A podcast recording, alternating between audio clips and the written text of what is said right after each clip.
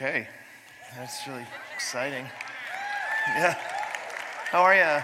Hey, it's great to have all the rest of you guys from all the other campuses join us. Uh, it's fantastic. I was at Aurora last week. What a cool place. You guys been to Aurora? We're here in Elgin right now, but you guys been to Aurora? It's fantastic. Fantastic body of, believers down there. It's just one of my great joys is that I get to go and I travel to all these different campuses, see what the Lord's doing there. Um, look, you'll need a Bible. Acts chapter 5 chapter, uh, verse 12 to 16 is where we're going to be this morning. Um, while you're turning there, I have to thank you for something. Uh, the first time I was asked to preach a sermon at the, for, the church that I was formerly at was uh, about 15 or 16 years ago. I had come from New Zealand and I had preached a sermon five weeks prior in New Zealand, prior to when I was asked to preach in Canada, um, in New Zealand, the, night, the name of that sermon was What Makes Jesus Puke.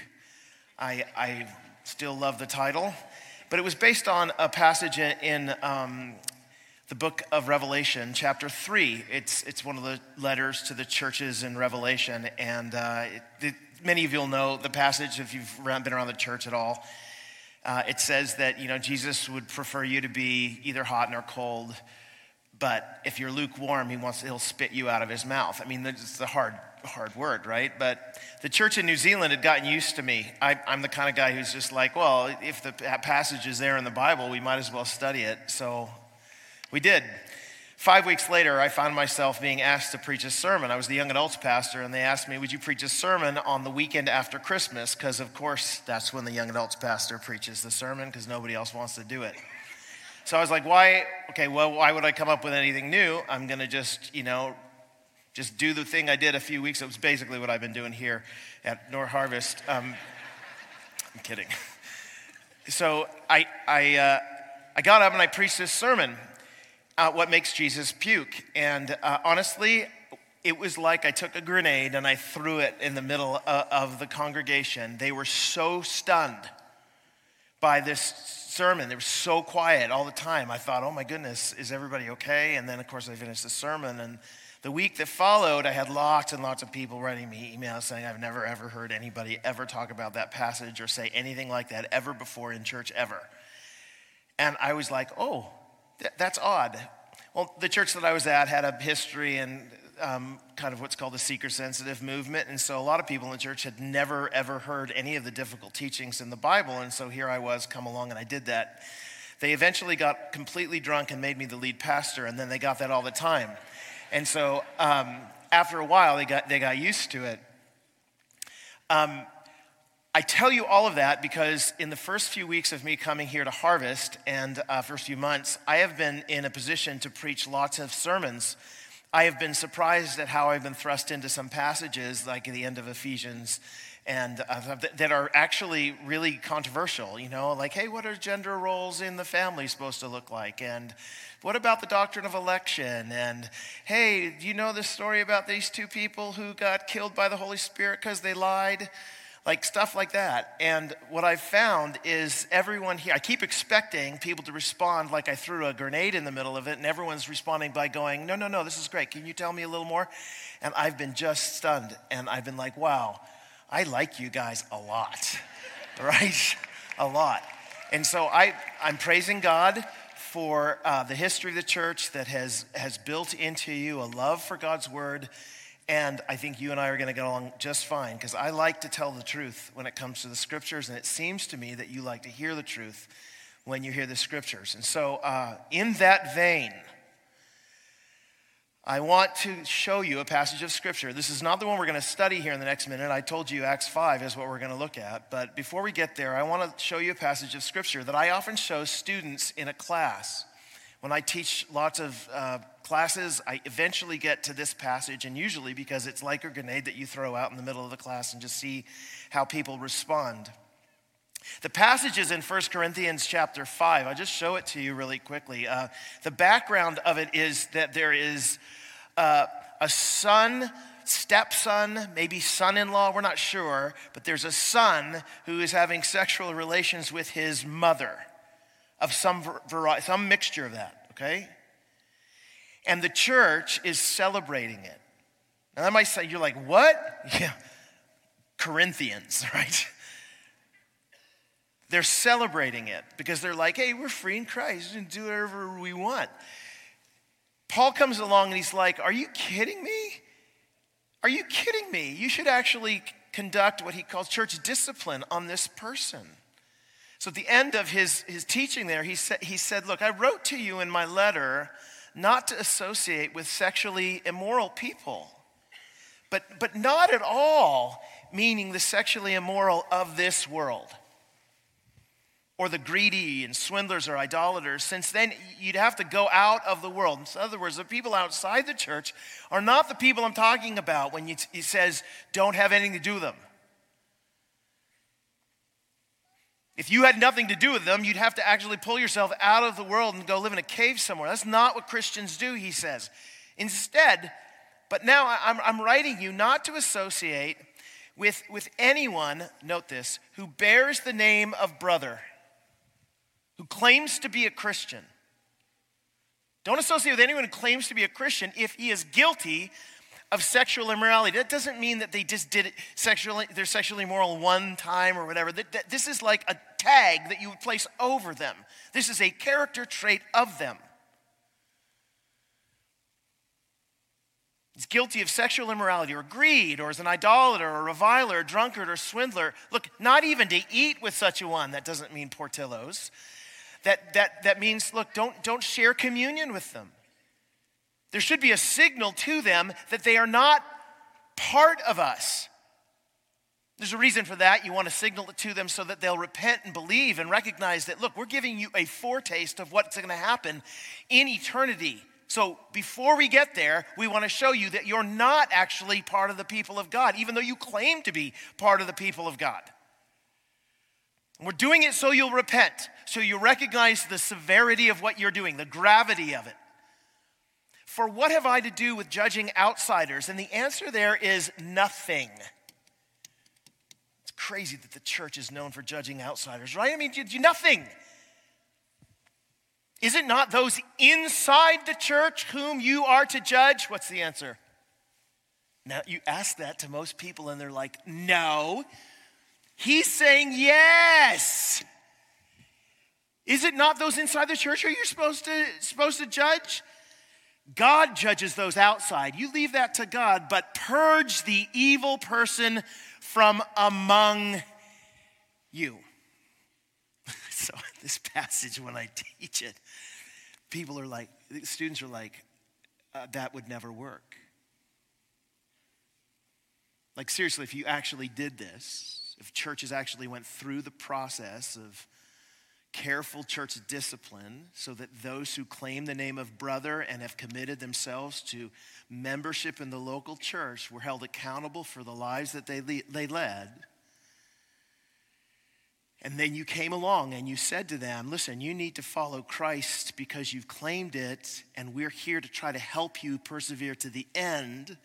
And the way we're going to do that is to show you the severity of your sin. If you did that, that relationship would blow up, the church as a whole would blow up, and people outside the church would mock the church as being judgmental and horrible, and this whole thing would ruin the mission of God, wouldn't it? And that, all those reasons are why most churches don't do this. They read a text like this and they're like, first of all, we're not going to teach it. We're not going to talk about that. And we're certainly not going to do it because ultimately it's going to ruin the mission. People will be, will be turned off. You say, why are you talking about this? We're in Acts. Well, I'm talking about it because the story of Ananias and Sapphira, which is what we studied last week, you say, what story? I just those of you who weren't here can't remember because it was a week ago and you can't even remember what you ate last night, okay? Look, here's what happened Ananias and Sapphira, the church busters, everything's going great, and then all of a sudden, uh, these they were in fact gangbusters they were having uh, people in the church who were selling pieces of property giving the money to the church so that it could be spread among those who had need it's a guy named barnabas who did it and everyone when he did it was like oh you are so spiritual and awesome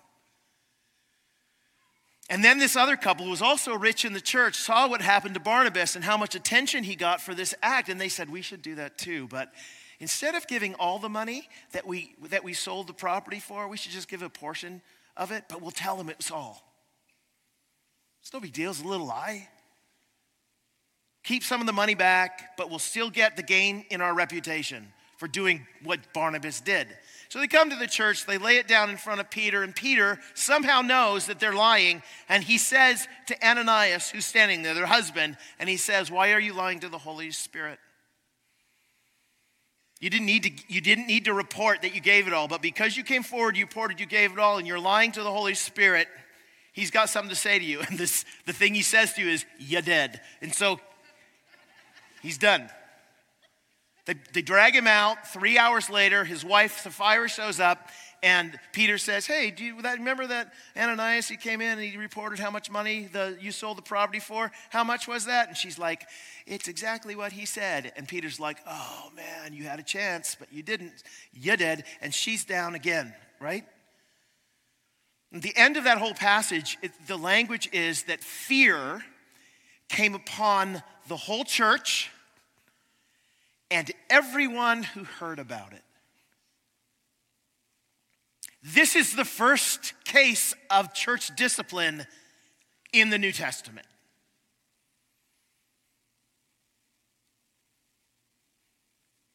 The, the immoral brother and sister were not just purged in a metaphorical way, they literally were purged from the people. Now, when you and I hear that, if we're right in the way that we assume how people are going to respond to church discipline or how they're going to respond to hard teaching in the church, if we're right, we would expect the outcome of what happened to Ananias and Sapphira to be that the church struggles now, right? That the mission will be hampered. Because that's the reason that we give ourselves to say that's why we don't do those things. Everyone will hate us, right? Wrong. Acts 5 verses 12 to 16, is a passage that kind of explains what happens to churches when they urge their people to be genuine, when they hold people to account, when they insist that the body of people who call themselves believers actually act like converted, gospel soaked people. So, the question that we we need to ask, and we're trying to answer here, is what are the beneficial results of church discipline and an insistence on the purity of the church? What are the beneficial results? I've got three of them because, of course, I do. I'm a pastor. Number one, the uncommitted are unnerved. The uncommitted are unnerved. Let me explain to you what I, what I mean by that. Here's verse 12 of Acts chapter 5. Now,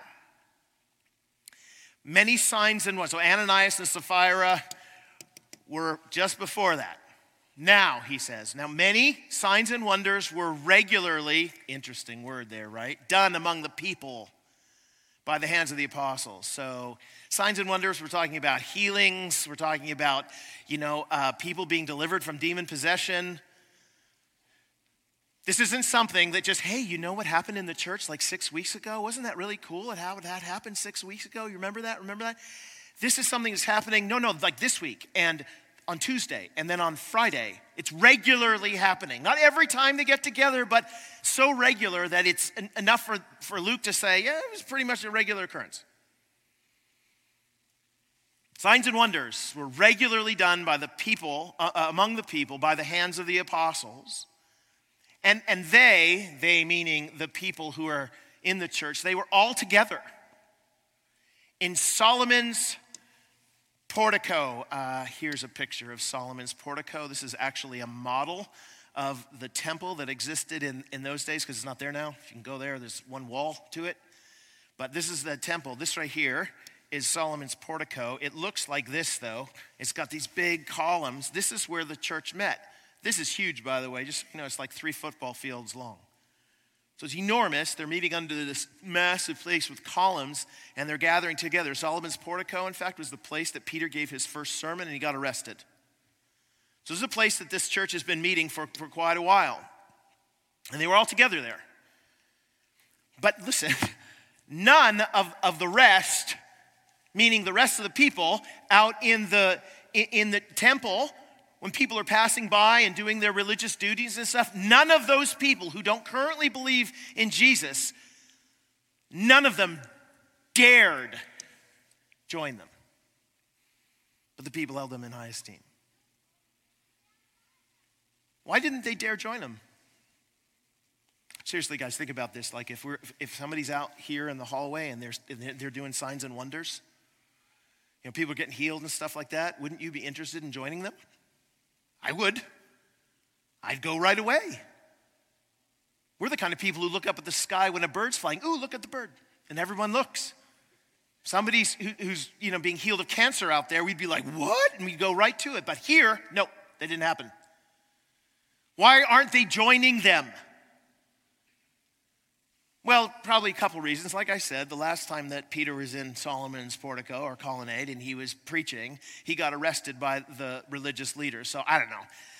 I don't want to be arrested, so I probably might think, eh, I don't know if I'll join that group because I might get arrested just like the guy who was arrested before. But more likely, Luke tells you why, because he just told you the story of Ananias and Sapphira, and news of this story of these people who were part of this community and lied to the Holy Spirit and then died has spread throughout all the people, both among the church and all who heard it, and they were all afraid. In other words, if you're going to join this group of people, think the rest, you better mean it. You better mean it. That's the lesson that Ananias and Sapphira taught all who heard about it. That there is no half hearted commitment to this Jesus. You're either in or you're out. You're not lukewarm because then he might puke. He might spit you out of his mouth. The story of Ananias and Sapphira led to the unnerving of the uncommitted. If you're going to join them, it would be best if you meant it. Now, I need to try to impress this upon you. This is not just an emphasis that Luke brings to us here. In his gospel, he, he tells a story about Jesus that I want to show you. And the point is basically the same if you want to follow Christ Jesus, you ought to mean it. And if you don't mean it, probably better not to follow. So here's the passage that I'm referring to Luke 14. Now, great crowds accompanied him. I just want you to notice that for a minute. That the great crowds. Listen, if, if we got a great crowd of people to accompany the healing ministry or whatever it is that we're doing, the signs and wonders. Jesus was doing the same stuff, and the crowds were coming from all over the place, just like they did in the early part of Acts with the apostles. They're, in fact, carrying on the ministry of Jesus. And the crowds are joining them. Now, if you're going to counsel Jesus as his advisor and say, okay, listen, we're trying to, we're trying to start a church here, man. We got all the crowds who are coming. What should you tell them? Here's what I would probably say Jesus, give them the good stuff. Like, seriously, talk about how you love them, talk about how there's peace in your name. Talk, talk about how uh, that you, you came from on high and gave up all that you had in terms of uh, setting aside your, your rights to your deity, and you came and, and you laid down your life. You're going to lay down your life for these people. Talk about all that stuff. Talk about kindness and grace and love and you know what he talks about? he turned and he said to them, Look, if anyone comes to me and, and does not hate his own father and mother and wife and children and brothers and cousins and sisters and friends and Joe and Karen and yes, even his own life, he cannot be my disciple. No, no, what are you doing, Jesus? That's not what I told you to say. What do you mean? You don't tell them to hate their parents? of course, listen, we need to understand that uh, in the ancient world, Jewish world in particular, they used, they used a lot of hyperbole, right? I've told you a thousand times. We use it too. Okay, I didn't tell you a thousand times, I just told you once, but really loud. And that equals a thousand. So when he said you got to hate your father and mother, what he's basically saying is, look, your father and your mother and your wife and children, brothers and sisters, in the hierarchy of importance and authority in your life, Jesus says, I sit at number one or not at all.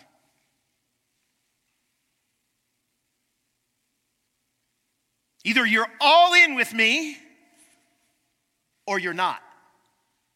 If you say, Well, I want to follow you, Jesus, but I actually want to do what my parents tell me, I want to do what my wife tells me when it's in, opposition to you, I, I just, I, you know, I want to follow you, but like 70%. Jesus is like, No, you cannot, you cannot be my disciple. You cannot. Whoever does not bear his own cross, that was not in those days a earrings or a necklace, right? Oh, how pretty. Those are beautiful earrings. I love how they dangle and they have like an electric chair on the end. But that's essentially what they were, right? Like a, a cross is our the ancient world's electric chair. And that's what he's saying. Look, if you're not willing to give up your whole life for this, and to follow wherever it is that I'm going to lead you through my providence, your life is going to go in all sorts of weird directions. And if you're not willing to just sit in the back seat and trust me that I'm taking you places to grow you, to glorify my name, and ultimately give you eternal bliss. If you don't believe that, don't come. Whoever does not bear his own cross and come after me cannot be my disciple. Okay, so let me give you some pictures, he says, that might help you understand kind of thing I'm talking about. For which of you desiring to build a tower doesn't first sit down and count the cost, right? It's going to be expensive to build the tower. Whether he has enough to complete it. I mean, you don't get like two stories up and be like, wow, we ran out. Otherwise, when he has laid a foundation and is not able to finish, all who see it, they begin to mock him. Loser! You didn't finish what you started, saying, This man began to build and wasn't able to finish. Or maybe you don't like the building imagery. Who likes buildings? What king going out to encounter another king in a war will not sit down first and deliberate whether he's able with 10,000 to meet him who comes against him with 20,000? Like, do we have what we need in order to win the fight? And if not, while the other is Yet a great way off, he sends a delegation and asks for terms of peace. So, therefore, like these pictures, guys, therefore, any one of you who does not renounce all that he has cannot be my disciple. Again, hyperbole, right? But you get the point, I hope. Hyperbole is an exaggeration for the sake of the effect. What's the effect?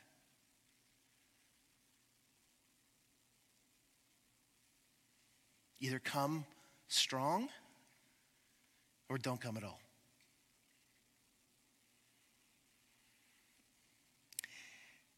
Now, I, I, I, want to pause here for, for a minute and I just want to spend a little bit of time applying this idea.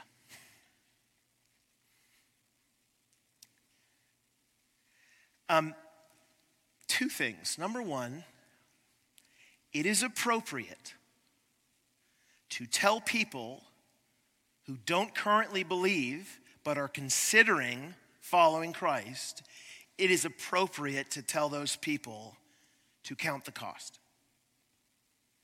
When you do so, you actually follow in the footsteps of Jesus. I've read, I don't know how many like introduction to Christianity books before in my life, like so many. There's, they come out every year or so. Some are great, some are not so great. There are very few that have a chapter in them about this. One of the only ones I've ever read in my entire life that has a chapter regarding counting the cost, right? Usually the books are like, come to Jesus, he'll make you happy and give you less stress. And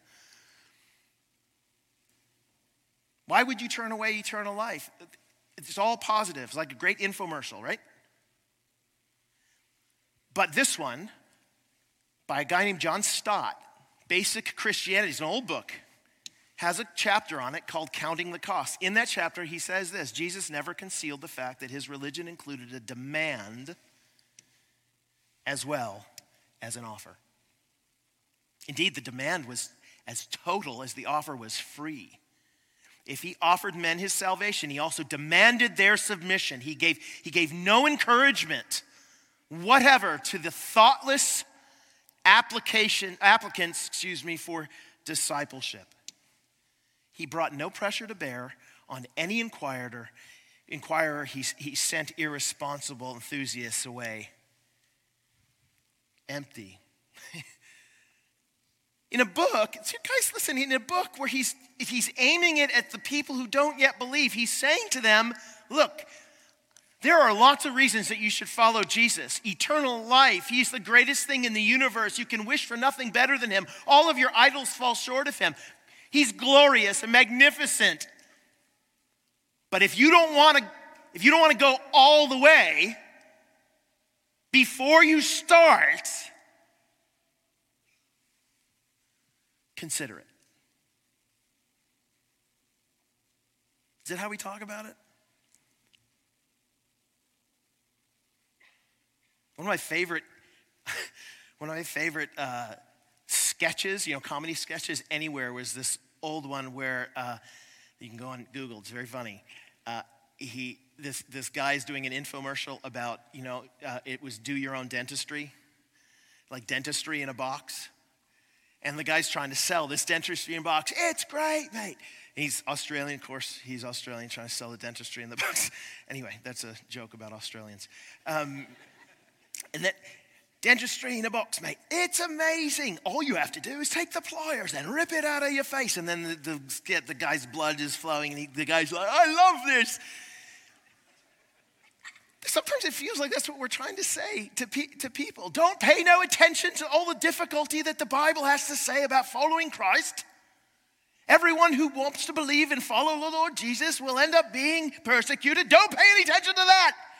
Okay. Blood Dude, it's not, it's not a product. We're not trying to sell Ronco stuff.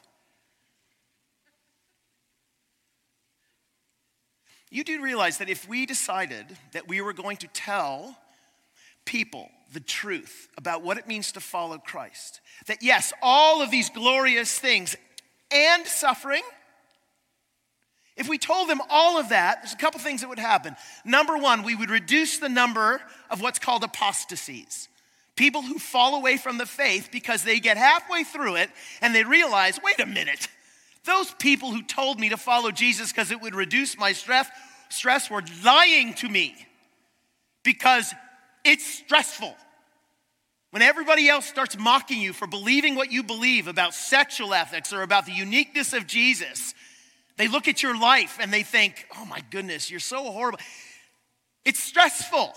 And they told me it wouldn't be, and so because they lied, I'm out. You wonder what's happening to young adults all over the country, yes? They grew up in churches that never told them the truth about following Christ. And then when they realize the truth about following Christ, they're like, this isn't what I bought. I'm returning it. So if we told the truth at the front end, we reduce the number of apostasies, and second, we'd reduce the number of hypocrites, wouldn't we? Well, I want to be involved with Jesus, but I just not, not like this much. Not, not this much, but just, you know, this much. Great, come along, you can be involved that much. And then they get involved in the church and they live this much into Jesus. You know, it's a Sunday thing that they do, and they go out into the world and they live like they always did before, but now they got the name of Christian on them. And so everyone who sees them says, Christians are such hypocrites.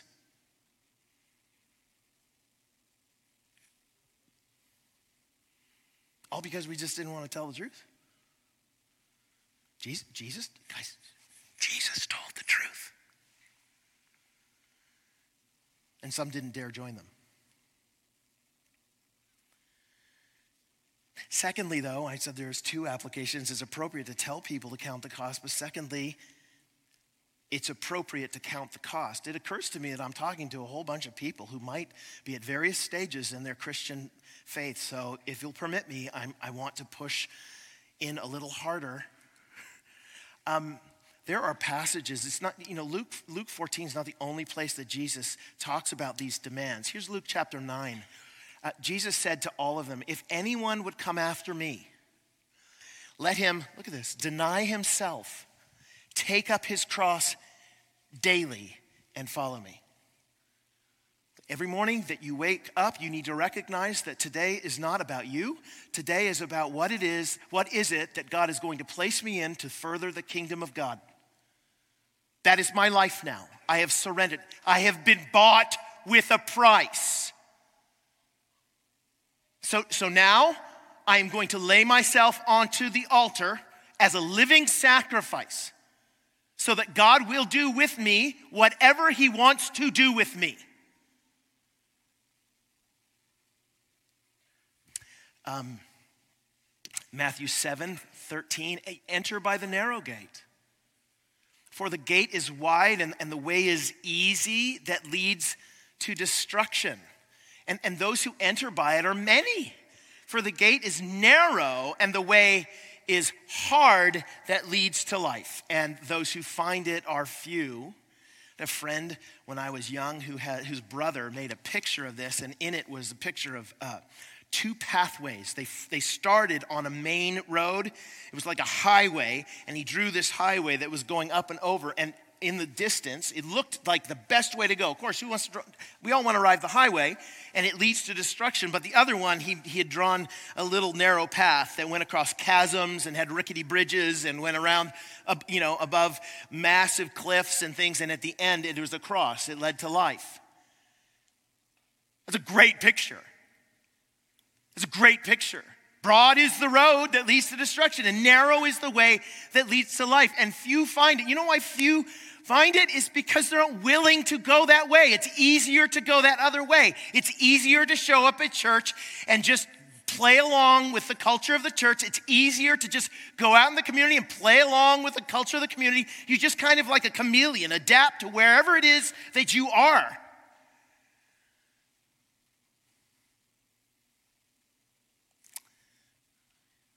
But it makes Jesus puke. It just makes him puke.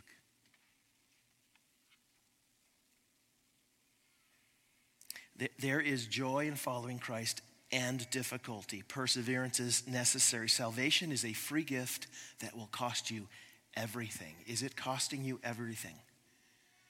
I'm pleading with you to hear me. Is it costing you everything?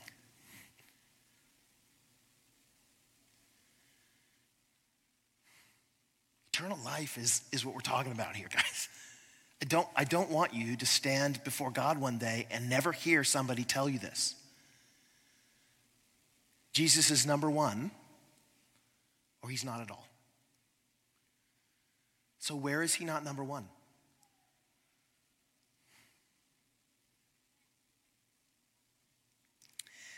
The uncommitted are unnerved. Uh, second, the onlookers are impressed. Don't worry, the second and third ones are shorter than the first one.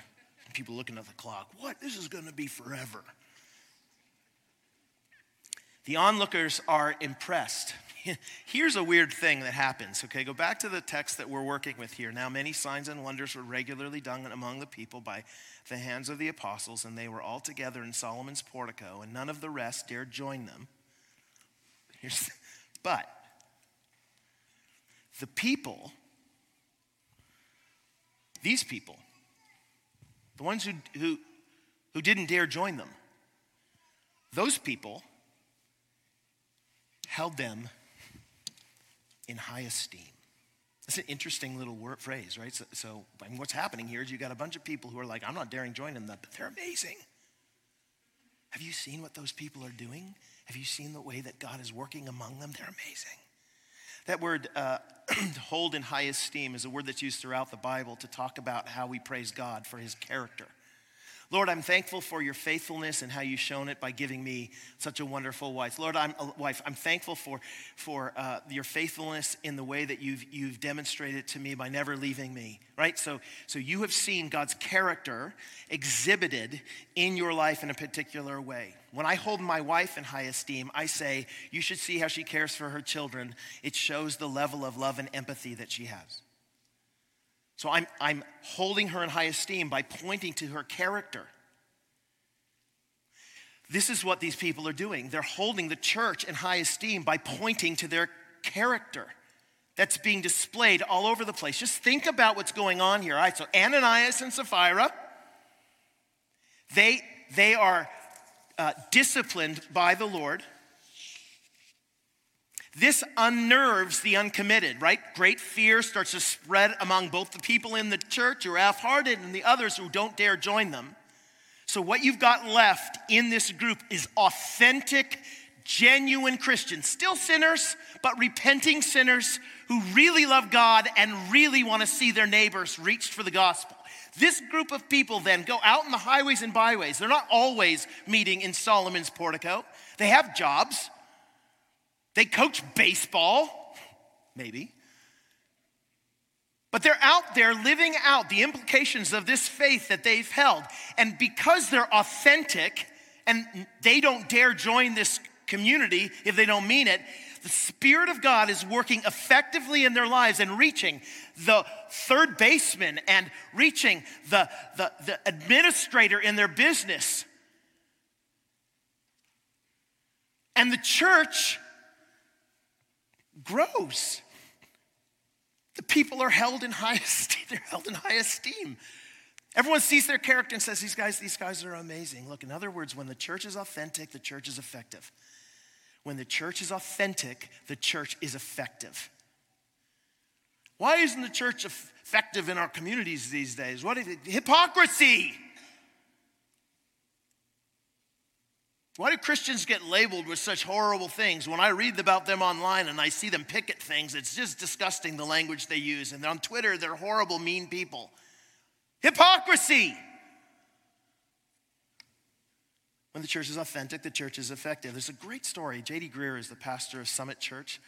His church has uh, had a real interest in serving their, their community in North Carolina, in the Raleigh Durham area of North Carolina. And he tells this great story about the results of the results of them being involved in the community. Here, here's how it went. He says, In 2010, I was invited to speak at our city's annual Martin Luther King Jr. rally.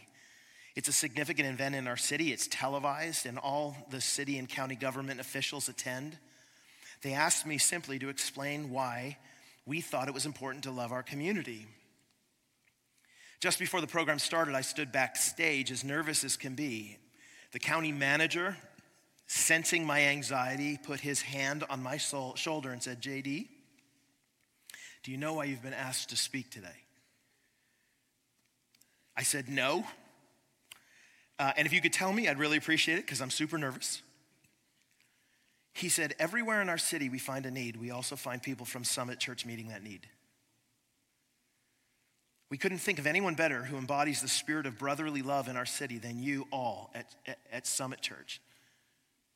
He wrote that. It's probably y'all at Summit Church, right? We're talking North Carolina. Y'all are amazing. So, in front of our entire city government, I explained that our church's generosity was a response to the radical generosity of Christ toward us. Christ had done for us what we couldn't do for ourselves, so how could we not extend that to those in need? When I finished, the school board, the mayor, the city council, and all attending gave a standing ovation. Now, don't misunderstand. Uh, gospel words and gospel deeds don't always yield applause, he writes. Much of the time, in fact, they produce just the opposite. Jesus promised we'd have trouble in this world for following him. Still, there's a simple lesson here gospel driven works substantiate the preached message. The work of the local church is to proclaim the gospel and make disciples, but the effective witness of Christians contains word and deed. Without word, there's no gospel. Without deed, we fail to confirm our testimony with our lives. As Francis Schaeffer, the great apologist, once said, the love on display in and through the church is Christ's final apologetic to a skeptical world. You want to convince people that Jesus is real? Be real.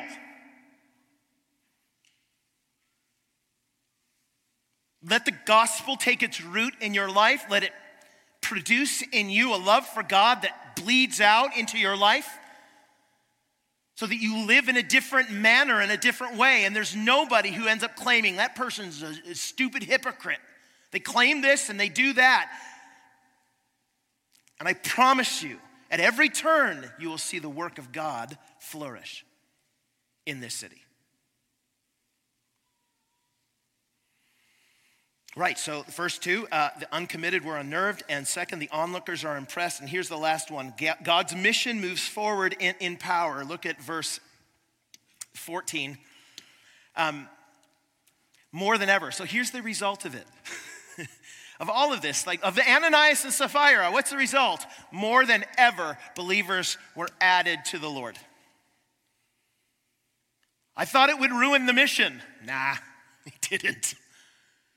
More than ever, believers were added to the Lord, multitudes of both men and women. So, look, they were even carried out the sick into the streets and laid them on cots and mats. That as Peter came by, look, at least his shadow might fall on some of them. They believed in those days that your shadow is an extension of yourself. So, if you do something to someone's shadow, you do it to the person. So, if you're a criminal and you want to hurt somebody, you jump on their shadow. When you were a kid, you did that all the time, crushing your head. They, they believed that that would do actual harm, harm to the person. Also, on the opposite, it would do great good to you. So if someone holy, you know, anointed by God's shadow fell upon, upon you, it meant that, and it did. like it happened.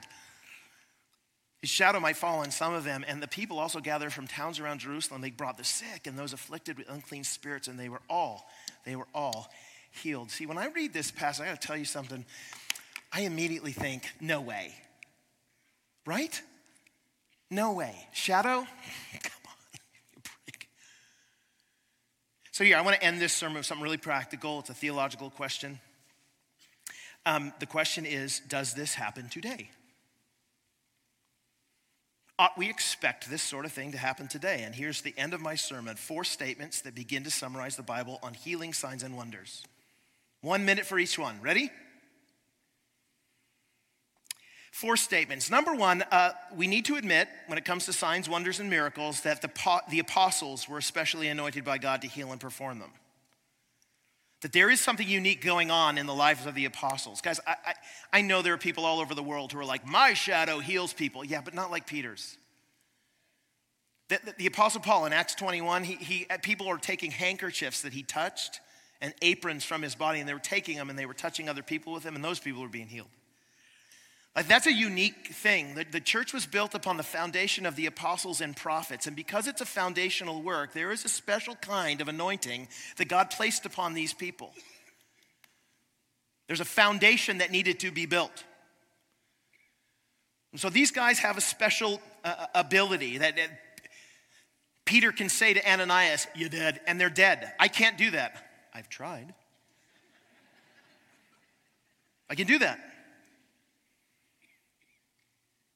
So the apostles were especially anointed by God to heal and perform signs and wonders, number one. Number two, healing signs and wonders, though, still occur.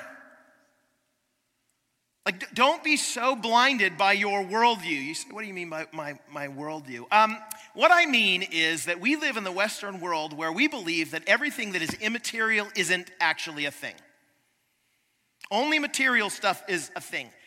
So, we end up saying, ah, stories about angels and stories about, you know, demons and story about, there's a scientific explanation it. Trust the science. Have you ever thought about that line? Have faith in the science, okay?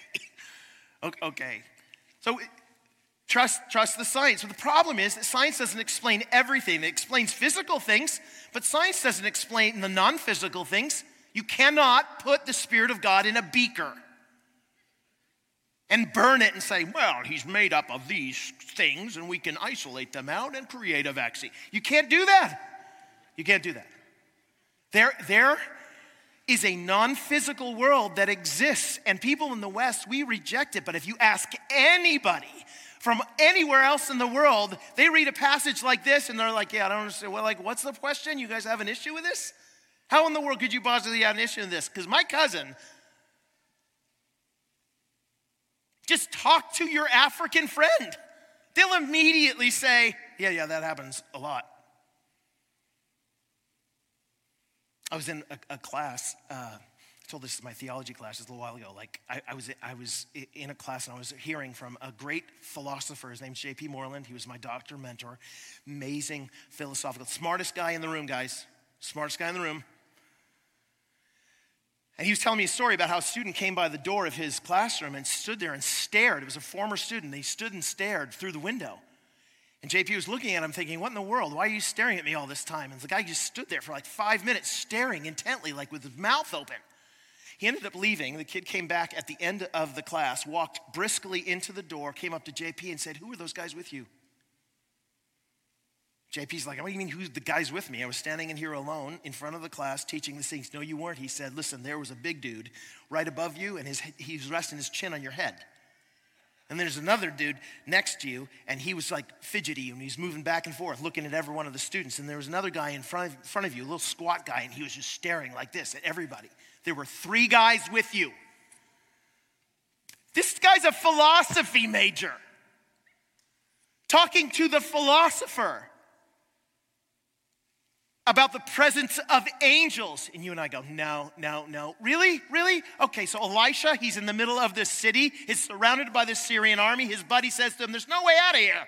There's no way we're gonna ever get out of here. And Elisha says, Nah, nah, don't worry about it. See all those Syrians out there? They're totally outnumbered by us.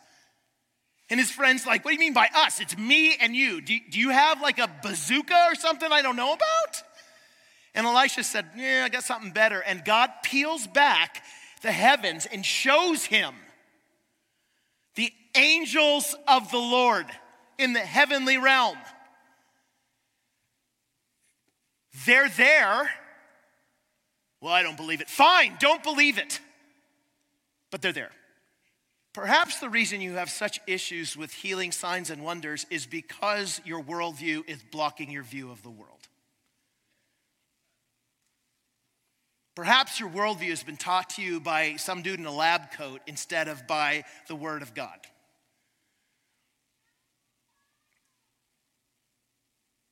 Apostles especially anointed uh, the healing signs and wonders still occurred. You say but why don't they happen all the time? Well because god is often glorified in our suffering as well as in our healing. God is not just glorified when people get better legs and when their hearts are cleaned from cancer. They, they, yes god is glorified by that but isn't he also glorified by you suffering well? I have a pastor friend whose wife died when she was in her 50s the way he suffered through that was hard. It was terrible. Tears, snot, all the stuff.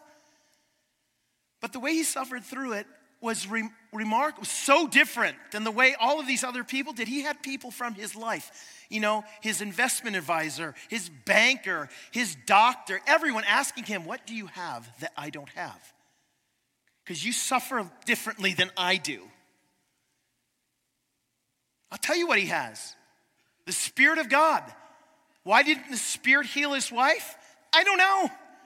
The Spirit would have been glorified by the healing of his wife, but the Spirit was also glorified by this man's suffering in a world where suffering makes no sense, where we're so averse to it. When you and I suffer well for the glory of God and have a vision that this is not the end, that there is a heaven and a new heaven and a new earth, and God will be with us, and He will be our God, and there will be no more tears, and we live in light of that Man, I tell you what, there's not a skeptic around you that's got an answer for that.